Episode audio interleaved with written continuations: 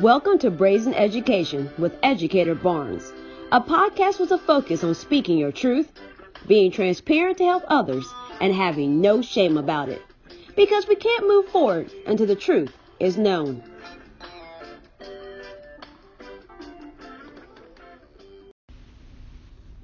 Today's episode is called Dealing with Colleague Drama.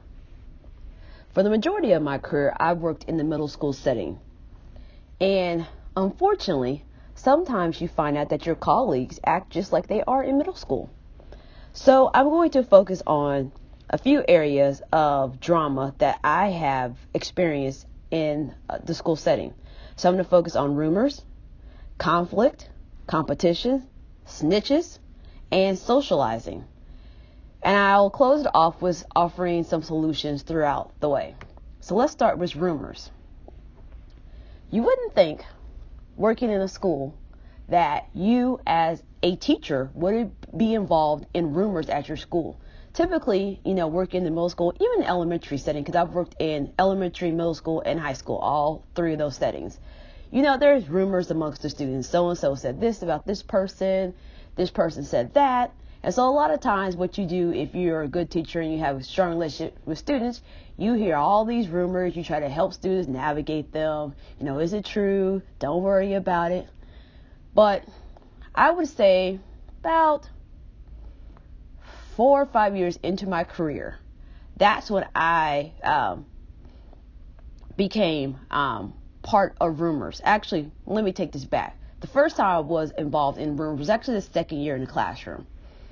So I uh, talk a lot about my struggle with infertility. So if you read what I write, you know I talk about that a lot. And when I first I found out that I had issues officially during the second year of being in the classroom, which is my second year being married to my husband. So I started going to appointments and seeking treatment because part of the thing when you find out you have this infertility diagnosis, if you have that diagnosis, you have other things happening with your body that contributes not only to your infertility, but it contributes to your health. And part of the reason I went to go look was a, you know, we were, we weren't really necessarily trying, we wanted to have kids. Um, so we were just like, we'll just let whatever happens happen. But also, I was dealing with a lot of chronic pain, and my husband was like, look, you need, baby, you need to go get this looked at. So I was missing work, not a lot, maybe an hour here and an hour there. Well, this rumor started that I was pregnant, which is the worst rumor they have about you at a school when you can't get pregnant. And this meeting, I worked at a charter school at the time, and this meeting was called, and we had this rule at the school where uh, it was illegal for three or more people to gather because that was a meeting, and if it was an official meeting, you were doing something against the school policy.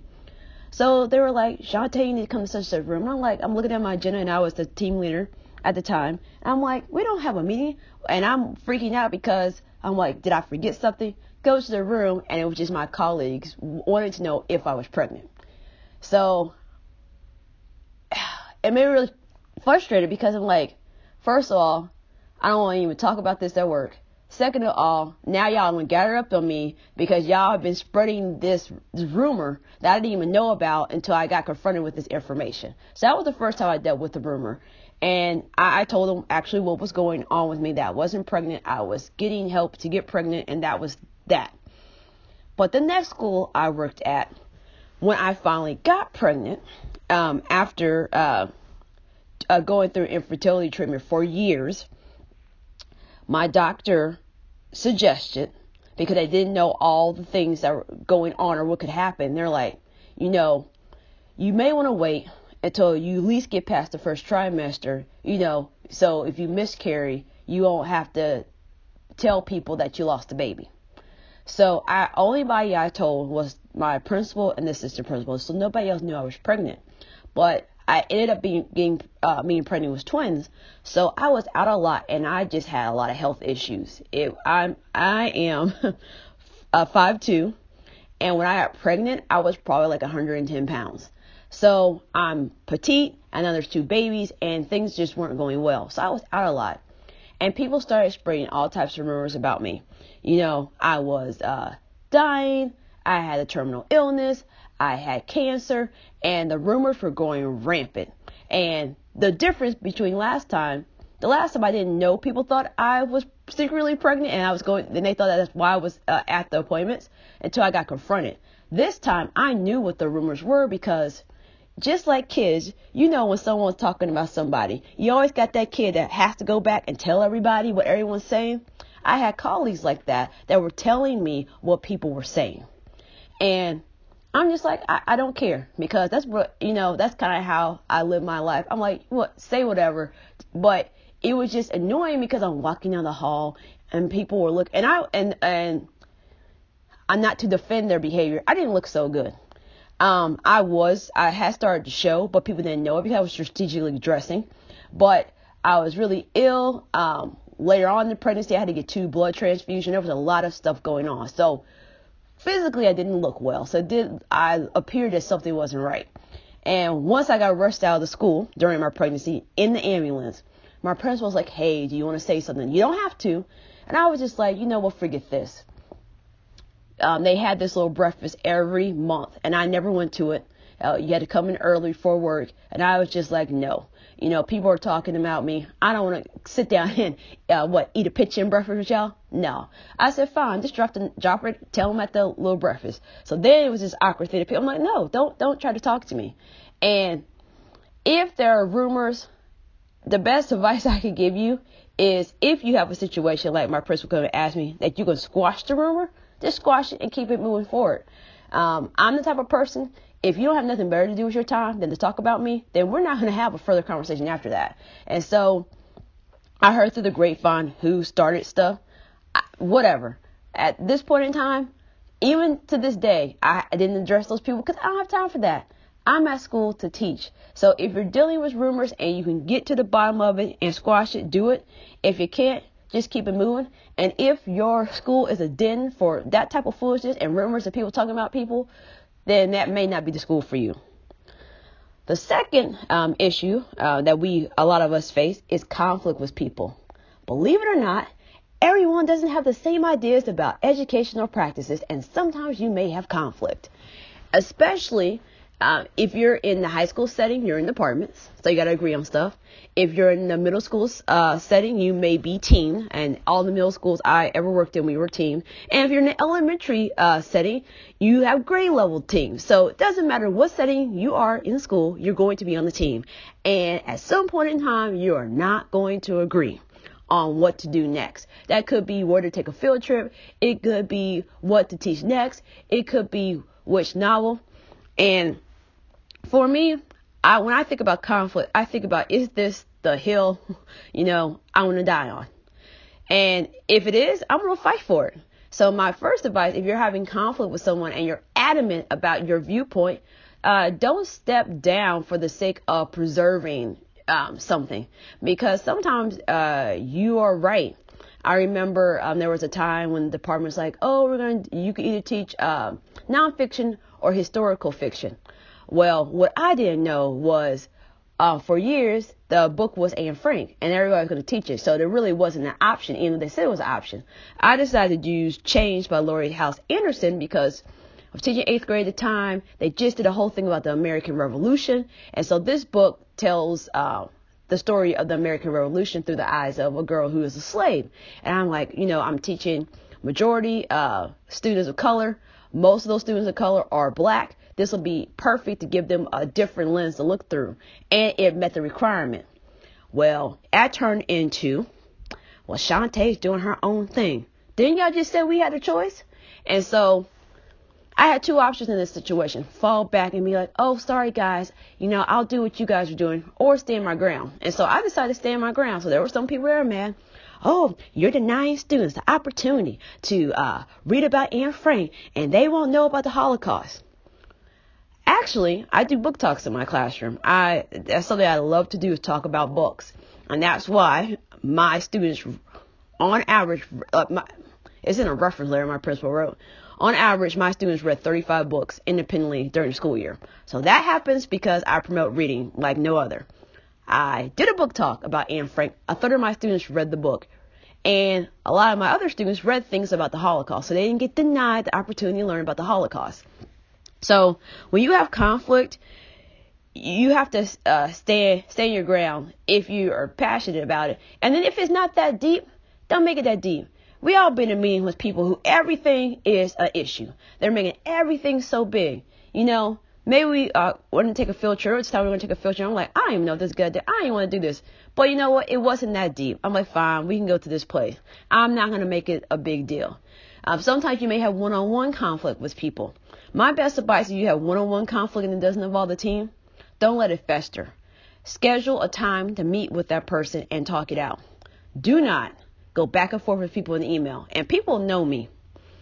If someone has an issue with me and they send me a little email about it, I will respond back to the email to try to clear up stuff and I make it really short and simple.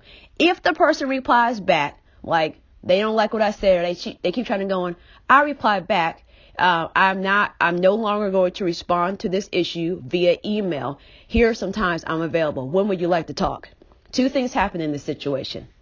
The first thing, oh, it's fine, uh, Shantae, it's, it's cool. I, I, I don't, cause some people, you got some people where I like to say they have electronic courage. They will go all up in the email and tell you about yourself and come at you. The minute you say, let's talk face to face, they get all scared and everything is cool. So just saying that, saying let's be in person, sometimes you squashed the conflict right there because they wasn't really trying to have a conversation with you. They were just trying to threaten you electronically. But the flip side, the person may be like, yeah, because the thing about email, it's delayed.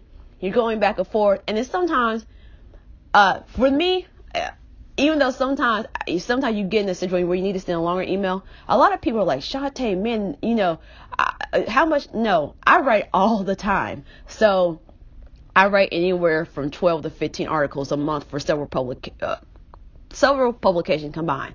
So I write articles almost every other day. So for me to whip back an email, no matter how short or long it is, it doesn't take me that much time at all. It's just I'm good at just putting things down on the page. So I'm like, yeah, um, it wasn't that deep. You asked these questions, I responded, um, but didn't take that much time. But some people, they, they don't took a whole hour to tell you about themselves. And so sometimes it's easier to talk to them in person, go back and forth right there, get it all out, come to some um, uh, situation. The other thing that may happen, you you do that. You you done the email. I'm not talking to you no more email. Person meet with you in person, still have conflict. Sometimes, unfortunately, you may have to bring an administrator, depending on what it is. And twice in my career, I had to bring in bring in an administrator to mediate a situation. And normally, what I do, if you have to bring in an administrator because you're having conflict with a colleague, don't blindside your principal when I foresee that something's going the wrong way because you're trying to mediate yourself, just bring your principal into the loop and be like, you know, this is what's happening. I don't want you, and I always start off by telling the principal, I don't want you to do anything right now. I'm just making you aware that I'm trying to mediate this situation. But just in case I do have to bring you in, at least you know what's going on. Because sometimes I've done that and I don't have to bring the principal in. And I'm like, and I'll circle back. Hey, it's cool. We worked it out. But you know, remember your principal has so many things he or she is trying to get done. So they don't have time to get caught up on your weeks, month long drama with somebody. And hopefully you're not having a month long drama. But if you do, sometimes it's uh, good to have a third party. And if you don't have a good relationship with your principal, maybe that third party is another person um, on your team or another person in the school that both of you trust and you can work it out. But the main thing is don't let conflict fester because then you know how we are. Then you'll get extra petty. You see the person in the hallway. I'm not speaking to them today. Oh, they in the staff lounge. Well, I'm not going to eat here because someone's like, then you just get extra. It just turns into something that don't need to be. The next uh, way we have drama at the workplace is competition. Now, I'm going to be uh, completely transparent. I would say up until recently, I've gotten comfortable speaking about that I'm a good educator. I would always like say that I was average or just okay. And everybody's like, no, Shantae, you're really, you're good. Like, you do good things in the classroom. I'm like, no, you know, I'm just out here. And then I would, and at this point in time, I'm in the classroom, so I wasn't coaching teachers. I wasn't a, um, a ENL teacher at the time, go, going to different rooms. So when you're in your own room, you just assume that your principal hired good people and everybody's doing their job. Uh, when I got out into the classroom and um, started coaching, that's when I found out, oh, some of y'all people what what are you doing? You, mm, yeah, no, mm-mm. You find out that some people they can't teach, or they think they teaching, but they not. And so when people start saying that, I started having conflicts, um, or uh, people were like threatened by me because of the, my data, and I was because you I've been in meetings and my um I've been in meetings where they ranked our data by the top data, or they just put our names up alphabetically, and my last name is Barnes. So if they did it alphabetically, my name is at the top of the thing anyway, and you'll see my data. Or if they did it by who had the best data, a lot of times I was at the top. And so, you know, people would, you know, uh, say things, and I, I would go to meetings and I wouldn't talk, you know. And I have principals that like to cold call me, you know. Can you have that student that talk? Oh, let's call them. So let's use that tactic in the staff meeting. Shantae, what do you think about this? So I would share something, and I would get like an eye roll, hmm. And I'm just like, what? Why, why are you doing that? I wasn't, look, do you understand? I was over here taking notes in my notebook, uh, secretly checking my phone, seeing it, it, what notification was on there. Like, I was not trying to speak up. And all of us know some of these meetings go on for way too long. I wasn't trying to add no comment. The principal called me and I just responded because what, what do you say when your principal called me? Calling you. Uh, like, no, I don't have any comment. Yeah, that's not appropriate. So a lot of times you have drama or people just get uh, they get jealous of you. They can't get the students to achieve the way they want or they can't manage the classroom. And I especially saw this in the secondary land when you're sharing students. So when they come to my classroom, things not popping off like they're popping off in your classroom. Now now you have a problem with that or or uh, or you being a mean um, like a team meeting or something. Well, Shantae, how do you get so and so to do this? And I'll share some strategy. Hmm. Well, I'm not doing that. Well, uh, good for you for doing all that, but I, am like, why are you good? Why are you moving your head like that and and all and I got that extra little tone in your voice? So, look, you just if you are that person and people are competing with you, don't worry about it. The only person I compete with in education is myself. I'm trying to better myself as a teacher because I know it'll make my students better. So if people are trying to compete with you, they making little side comments or they saying, you know, oh, you doing too much? Because I hear that a lot. Shout you doing too much. I always, you always implement something new. I always, I always, that stuff I say, why you worry about it? Worry about yourself. Maybe that's why you can't achieve stuff because you're too busy worrying about what I'm doing across the hall than what's going on in your own classroom. Now I don't say that because, like, like I said, that will start drama. Um, we're just trying to avoid that. But I think to myself, you so much worried about what's happening in my room and getting an attitude about it when you could be worrying about what's happening in your room. And maybe if you implemented some of the things I was doing, maybe you would have less stress. But uh, that's just me.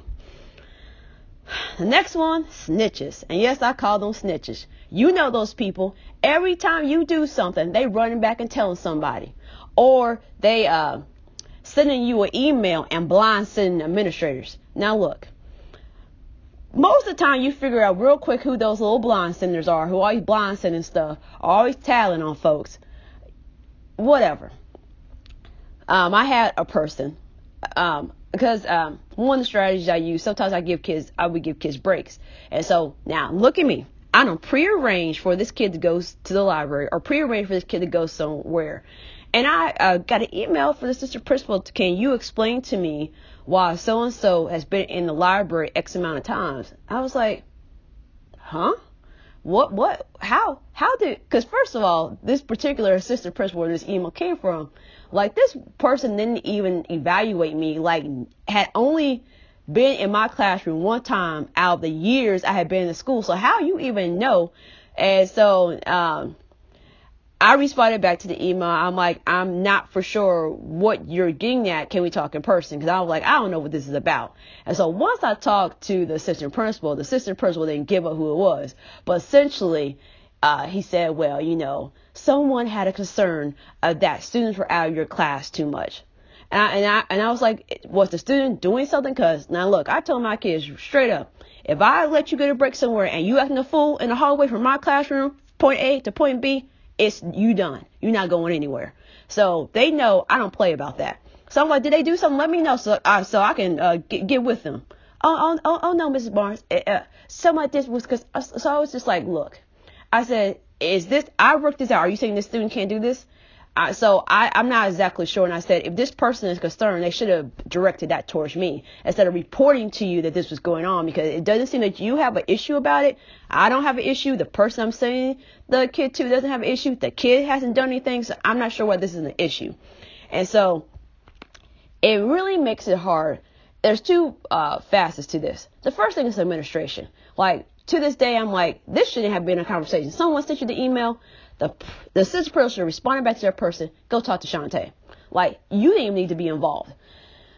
Sometimes administration uh, perpetuates these situations of these snitches because they don't have a good relationship with the staff because you have some principals that kind of got their uh, ear down to the rail. They know what's going on in their buildings. You have some principals, they only get information from their little snitches and the people that report everything to them.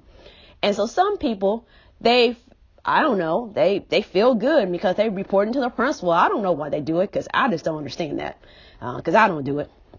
Um, well, side note, the only time I'm going to say something if you endanger students, if you endanger students, it's not even about you. It's about because there are a lot of things that happens in schools that uh, continue because no one says anything. So if you're doing something that's inappropriate um, with students, about students, uh, this is me because I had to. There were three times in my career I had to make one of those reports, um, and because I'm just a bold person, I had a conversation. I'm like, look, what you're doing is not right. I'm going to report this. I told the person because I, I, that's just how I am. I know everybody else is not that bold, but I was like, look, this is not right. And um, so that person was actually that person ended up being um, not offered their contract back at the end of the year, but it was like a really really bad situation. Um, so if it's like that, there's nothing wrong with reporting. But the type of snitching I'm talking about is just like that tattletale snitching, just tattling on. I mean, somebody told on me because um, I had stood on the desk to hang up something in the hallway because we had to watch this old little video about safety. And in the video, it said you were supposed to be standing on the desk. Okay, yeah, I saw the video. Yeah, I know I was supposed to be standing on the desk. Really? You gonna tell the principal that I was standing on the desk in the hallway because you don't got nothing else better to do with your time? All the stuff we gotta do in the school. And you thought your best use of your time was to tell the principal I violated what we saw in the video at the beginning of the school year and I was standing on the desk and hanging out something high up in, in the hallway. Really? Those are the type of people. So if I know who the person is, I just go have a conversation with them because a lot of stuff can be squashed when you just go address somebody. Cause when you go address somebody, a lot of times these little uh little snitches, they don't want to be uh they don't want to be addressed. Uh, they don't want you to come talk to them. And a lot of times that just stops it because uh, especially the person that told on me on the desk, I said, really? Oh, Shantae, I'm just looking out for your safety. Uh, did I fall? Did I fall off the desk? Did I get hurt? N- no.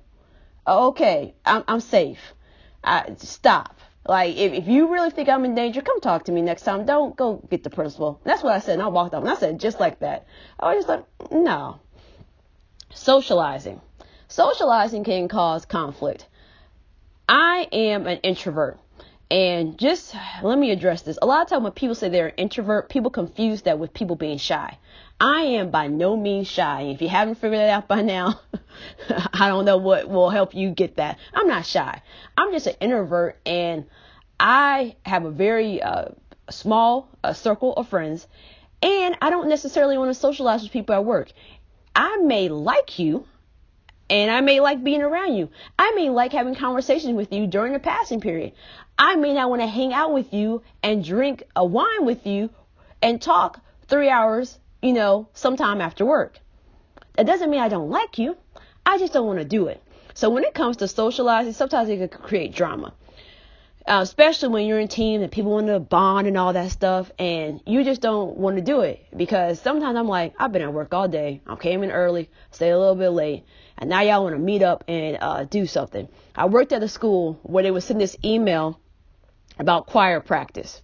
Choir practice was code for going out to the bar, and so they would say something like, "We're having choir practice." Uh, today. And there was a there was a place that everybody knew they were going. So they always went to the same place. And they would say at such and such time. Oh Shantae you never come out to choir practice. Um and I would say some corny crap like you know oh I'm resting my voice or something like that. I don't want to come out and drink with you guys after work. It's not that I don't like you. I just don't. And I've been at schools where I would just not go to things, I wouldn't even say anything. To alleviate drama, uh, and what really helped some of my colleagues later on in my career is with me just telling them how I felt. I like you guys. I really do. I just don't want to hang out with you all the time. And so what I had to do, because on the flip side, people wanted to get to know me and I didn't think about them. I wasn't being considerate of them. So I would agree to do one or two social things with people at work a year to A, make them feel like they got to know me. And so they didn't think like I was like snubbing them. And then B, it helped me create boundaries for myself. So not every other week, cause, uh, especially that choir practice, especially during certain times of the year, I felt like y'all was going to choir practice twice a week. Like, I, no. And even that was early in my career with the choir practice thing. And I didn't have kids at the time, but st- still, like, I was a newlywed. Like, I want to just, you know, go home and snuggle with my boo. Like, I don't want to be out here, uh, with y'all. No offense. I mean, cuddle with my hubby and watch a movie or hang out with y'all. Like, look, uh, you know, to me, it's the easy answer. So when it comes to socializing, just uh, set your boundaries. And if you go out to socialize, set your boundaries. I, um, when I go out to socialize with colleagues, I don't drink.